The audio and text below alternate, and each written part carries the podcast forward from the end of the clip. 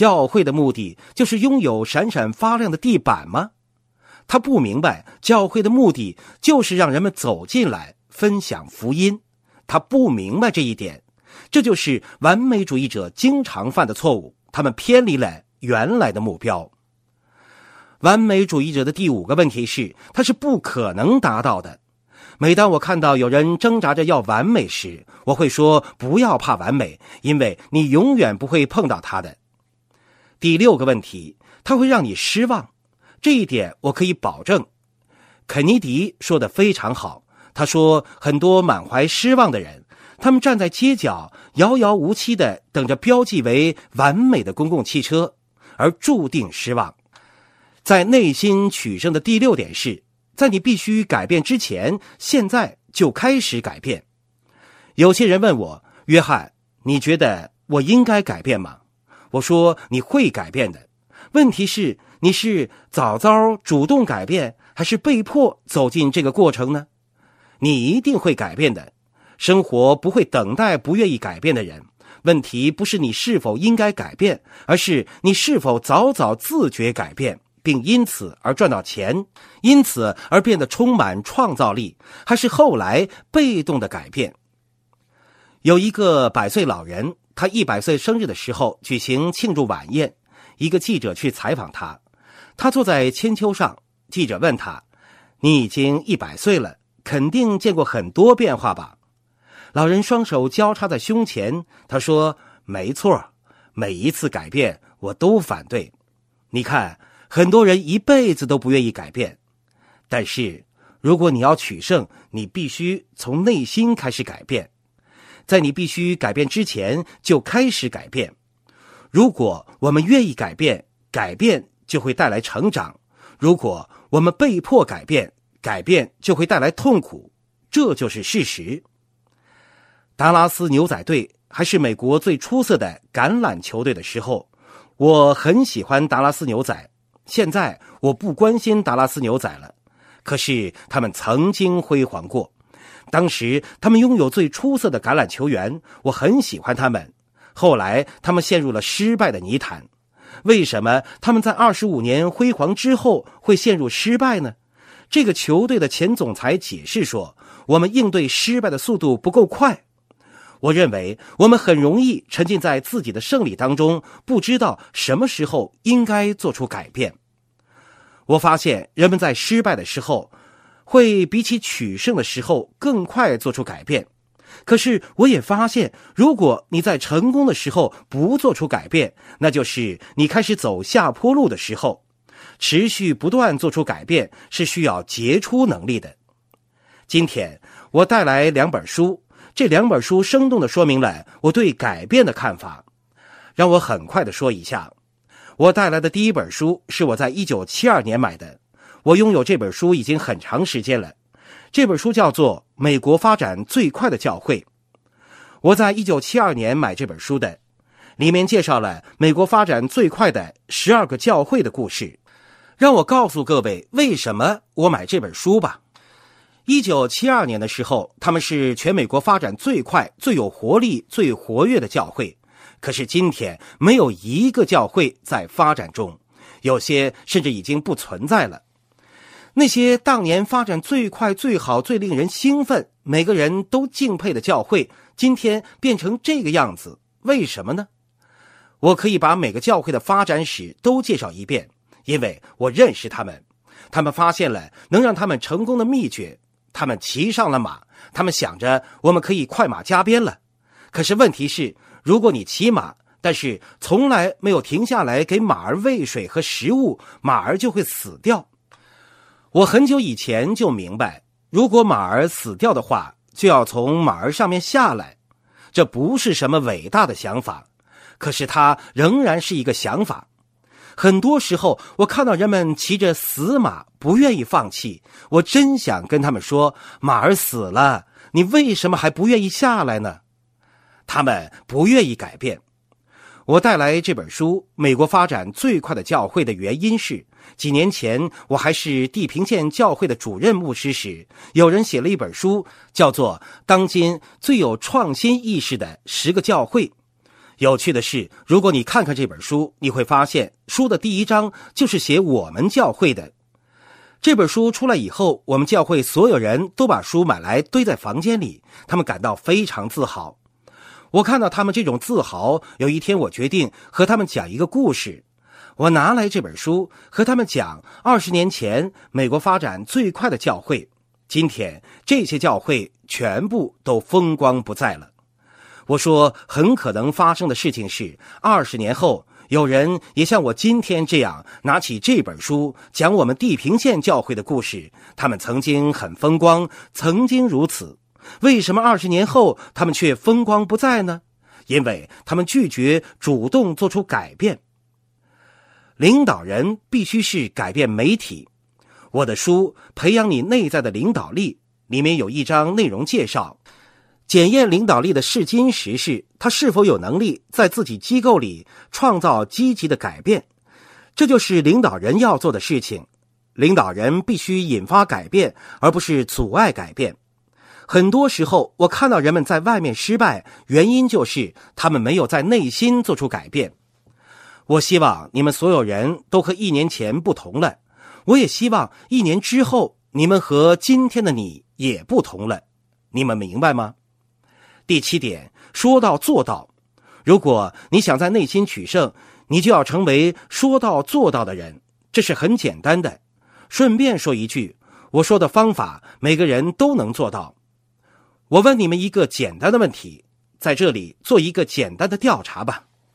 你们所有人能否为自己的人生负责呢？当然可以。你们每个人能否说到做到呢？当然可以。如果你不能做到，就不要说。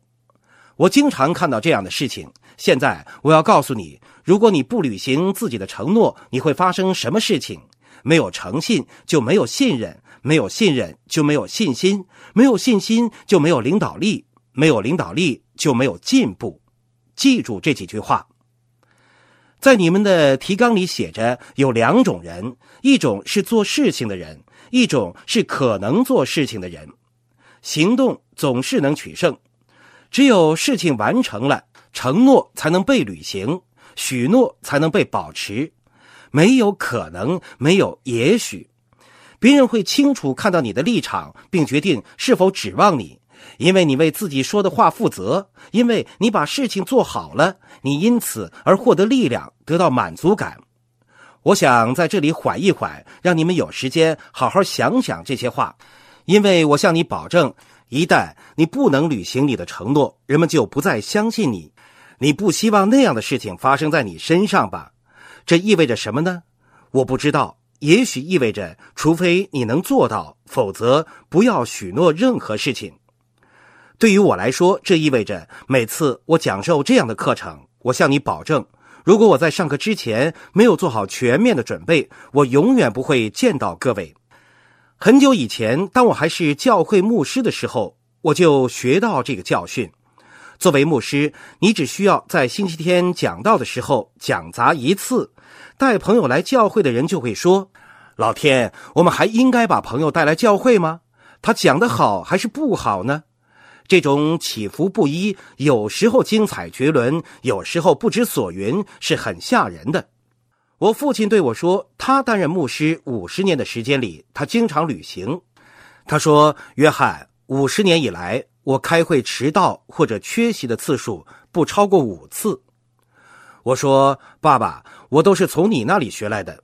我说，在我做牧师的这些年里，我从来没有因为生病而错过一次星期天讲道，从来没有缺席过任何我安排好的聚会。有一次，我听说我的当天航班取消了，我只好打电话告知会议主办方，我无法当天晚上抵达，但是我会在第二天早上赶到。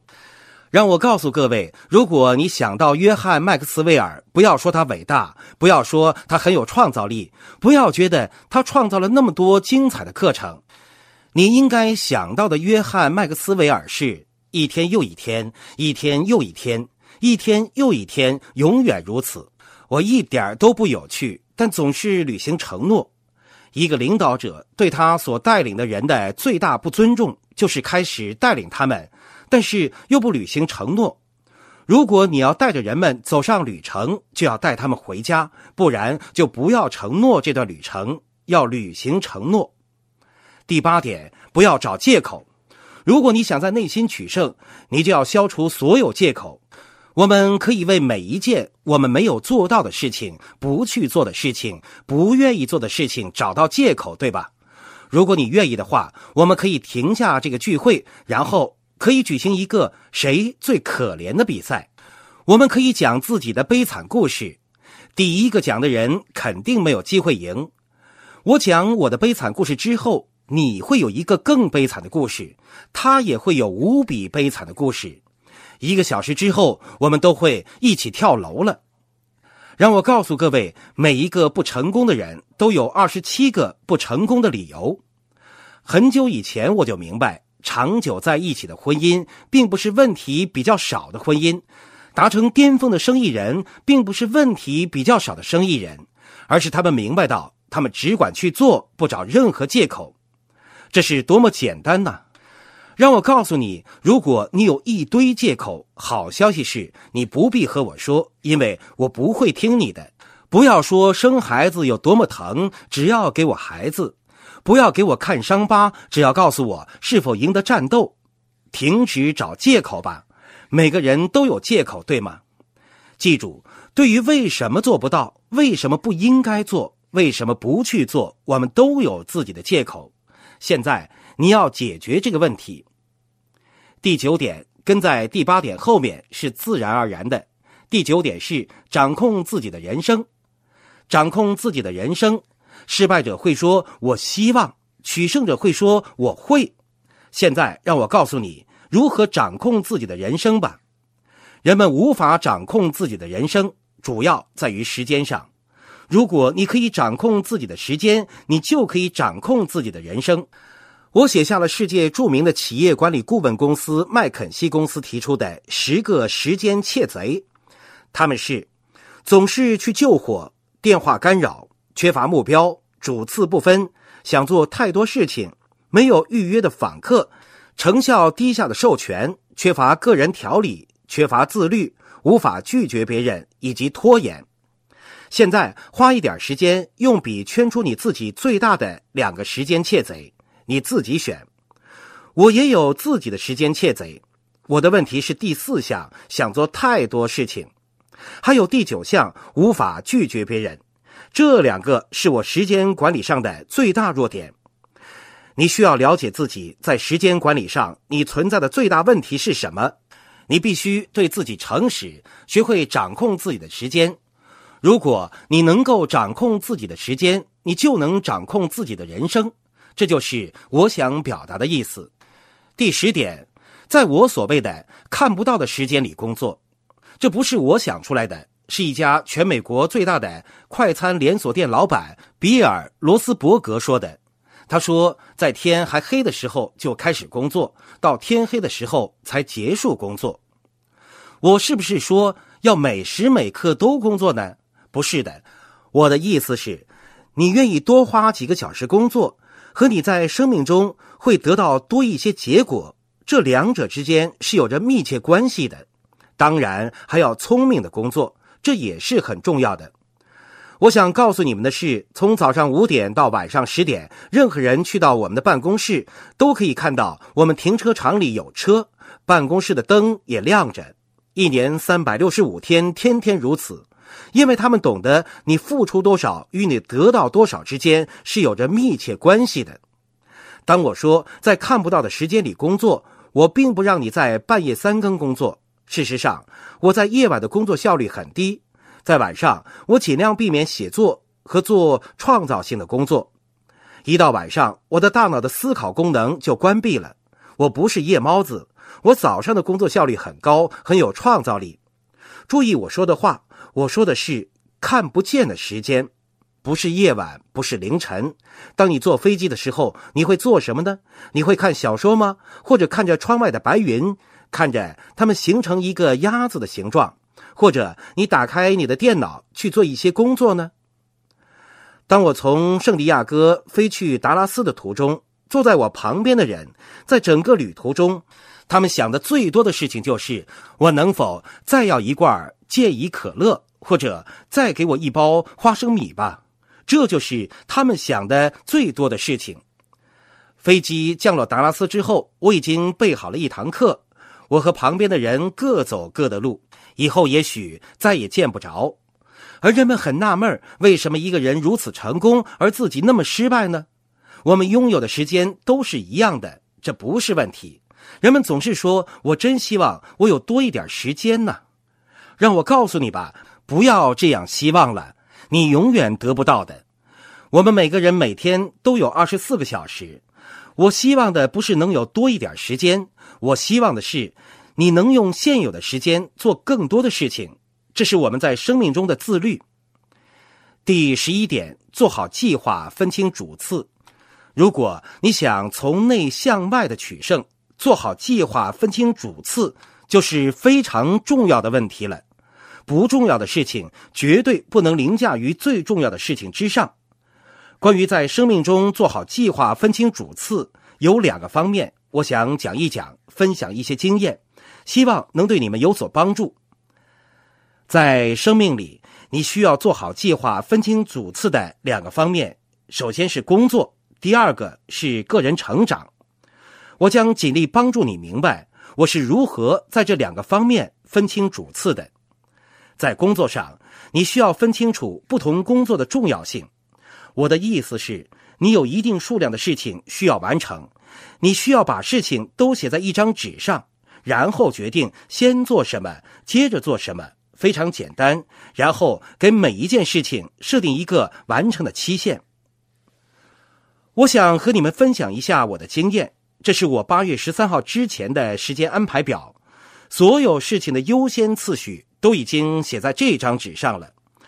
这种做法非常简单，把它展示出来给你们看，几乎有点令人尴尬。你需要按照工作的优先顺序来排列好所有需要做的事情。然后设定每件事情的时间期限，这样你才能在预计时间之前完成。我把这张纸摆在我的桌子上，每天都可以看到，让我知道我是否落后了。所以，你按照重要性来确定工作的优先次序，再确定时间表，把它写到日历上，给每一个项目设置一个文件夹。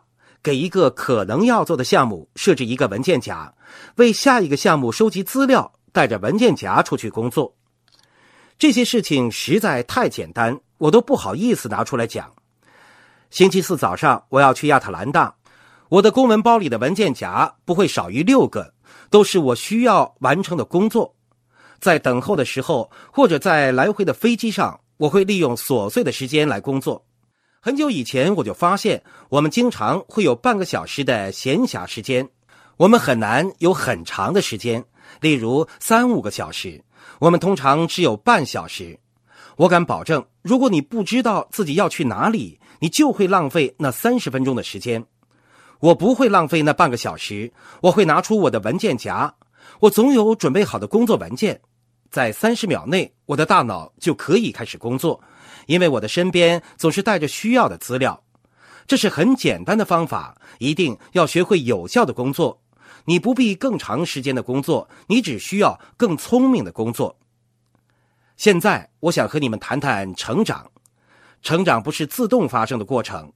我每个星期听七盒录音带，这就是我听的七盒录音带。我把它们放在车上。如果你去我家，去我的办公室，你就会看到。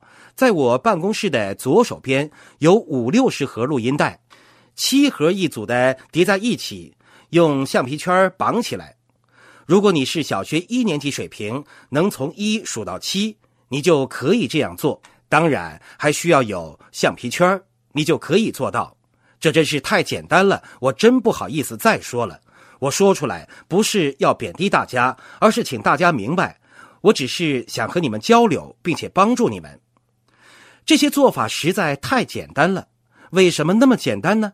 因为我必须让他们保持简单。我没有那么聪明，所以我必须让生活里的所有事情保持简单。每个星期我都会在车上听这些录音。每个星期我把听完的录音带拿出来，把新的录音带放进车里。下一个星期里再听七盘录音带，这一点儿也并不难。七盒录音带总共只需要五个小时。如果你每星期开车五个小时，你就能听完七盒录音带。另外，我每个星期都读一本书，我每一天都会存档一些资料。我可以毫不犹豫地告诉各位，在我的生命中，我从来没有打破这个规矩。每一天，我都会存档一些资料。在我生命中的每一天，我都发现新事物，并且把它们分类和存档。我的另一个规矩是，每一天我都写一点东西。人们经常问我：“你怎么有时间写那么多书啊？”我说：“很简单，我每天早上花一个小时来写作。我很早起床，每天写一个小时，就写完了我所有的作品。每天一小时，想想看，如果你每天拿出一小时的时间，对你来说，你也许不是用来写作，也许你可以做邀约。我不知道你需要做些什么，可是你们一定有着自己的优先次序。”如果你根据优先次序来做事情，你给事情设定时间期限，很快你就会发现这些做法是如何发挥作用的。第十二点，相信你自己，相信自己的使命以及其他人，对自己、自己所相信的目标、自己所做的事情有着强烈信念。你失败多少次并不重要，你只需要一次取胜。你对自己有着强大的信念。信念不仅仅是一个人所拥有的东西，信念是拥有一个人的力量。所以说，如果你需要我说服你相信什么，你还什么都没有；如果你有信念的话，你一定会尝试说服我接纳你的信念的。这两者有着巨大的差别。所以，我们对自己所传授的东西、所相信的东西充满激情。在相信自己这个问题上，我很幸运。能拥有伟大的父母。事实上，我正在写一本关于为人父母的书。在这本书里，我谈到了所有父母在养育孩子时需要突破的十个原则。这是父母需要突破的原则，同样适用于你的生意。第一个原则是要看到孩子可能成为的样子，而不是他们现在的样子。作为父母，我们难道不都需要这样做吗？在写这本书的时候，我采访了我的父亲。那本书的很多内容都是关于我的父母的。我写那本书，并不是因为我是一个好家长，我努力想成为一个好父亲，我想做到最好。我儿子今天也在这里。儿子，我这个父亲做的还可以吧？我已经做到最好了。我之所以写那本书，是因为我的父母非常出色。我的兄弟姐妹会告诉你，他们教给我们的人生道理的确改变了我们的人生。所以，关于要看到孩子可能成为的样子，而不是他们现在的样子这个原则，我访问了我父亲，他的回答非常精彩。我把他的话放在第一章里。他说：“约翰，只要是合法和合乎道德的事情，也就是正确的事情，我从来没有不让你们做。”我总是相信你，深信你能达成你最大的潜能。他说：“对于你可能成为什么样的人，我从来没有给过你任何限制。这是一种对我们自己、对我们合作伙伴的强大信念。”有一句关于领导力的话，我非常喜欢。这句话是这样的：“人们相信他们的领导人，那是很美好的事情。”如果领导人相信他们的成员，那就更美好了。的确如此。第十三点，给别人的东西要比他们期待的更多。很久以前我就明白这个道理。有一句非常精彩的话是这样说的：不要根据你收获了多少来判断你的一天，而要根据你播下多少种子来判断。根据自己收获多少来判断一天的价值是很危险的做法。我总是很强调要把钱存进银行里。我说的钱不是指现金，当然这也不错。我说的是要把人际关系存进银行里。每一天，我都对自己说：我给别人增加了多少价值？我播下了多少种子？长期这样下去，收获将会是多么令人难以置信呢？人人都想要收获成果，荒谬的是，有些人没有播种任何东西，却希望有收成。更荒谬的是，我还发现有些人居然去收获别人种下的果实，他们会认为收成是很容易得到的，然后他们就一辈子什么都不做，坐等收获。世界上有五种人，第一种人从来不投入，却期待收获；没有收成时，他们就会抱怨；他们从来不播种。却期待有收成，如果没有收成，他们就会抱怨。第二种人，他们从来不投入，也不期待收成，他们很痛苦。第三种人是开始投入，可是想马上就得到收成。你们认识这样的人吗？他们很快会放弃，因为他们发现人生的规律不会让他们一付出就马上有收成。第四类人是。他们持续不断的投入，他们愿意将来再收成，他们胜利了。还有一种人，他们有计划、有策略的投入，他们会获得巨大的胜利，他们倍增了他们的胜利。现在，让我们花一点时间，很快的回顾一下十三个在内心取胜的方法。我希望你们回顾我说的每一个方法，看看自己是不是已经做到了。做不到，愿不愿意做到？或者我将会做到。在我回顾这十三个方法的时候，好好想一想，你们是完全可以掌控这里每一个方法的。好，十三个在内心取胜的方法：第一，为我们自己的未来负责；第二，听听其他胜利者的话，并学习他们的经验；第三，喜欢自己所做的事情，并努力去做。第四，从错误中学习；第五，不要试图让自己完美无缺；第六，在你必须改变之前就开始改变；第七，履行你的承诺，说到做到；第八，不要找借口；第九，掌控自己的人生；第十，在看不到的时间里工作；第十一，做好计划，分清主次；第十二。相信你自己，相信自己的使命以及其他人。第十三，给别人的东西要比他们期待的更多。这里有十三个方法，如果你全部都做到了，如果你端正了自己的内心，外面的胜利就会随之而来。我对此深信不疑。谢谢大家。亲爱的朋友想获得更多的成功经验吗？请关注微信公众号“炫色安利微商旗舰店”，我们将为想成功的你提供更多的精彩信息。炫色安利微商旗舰店等你哦！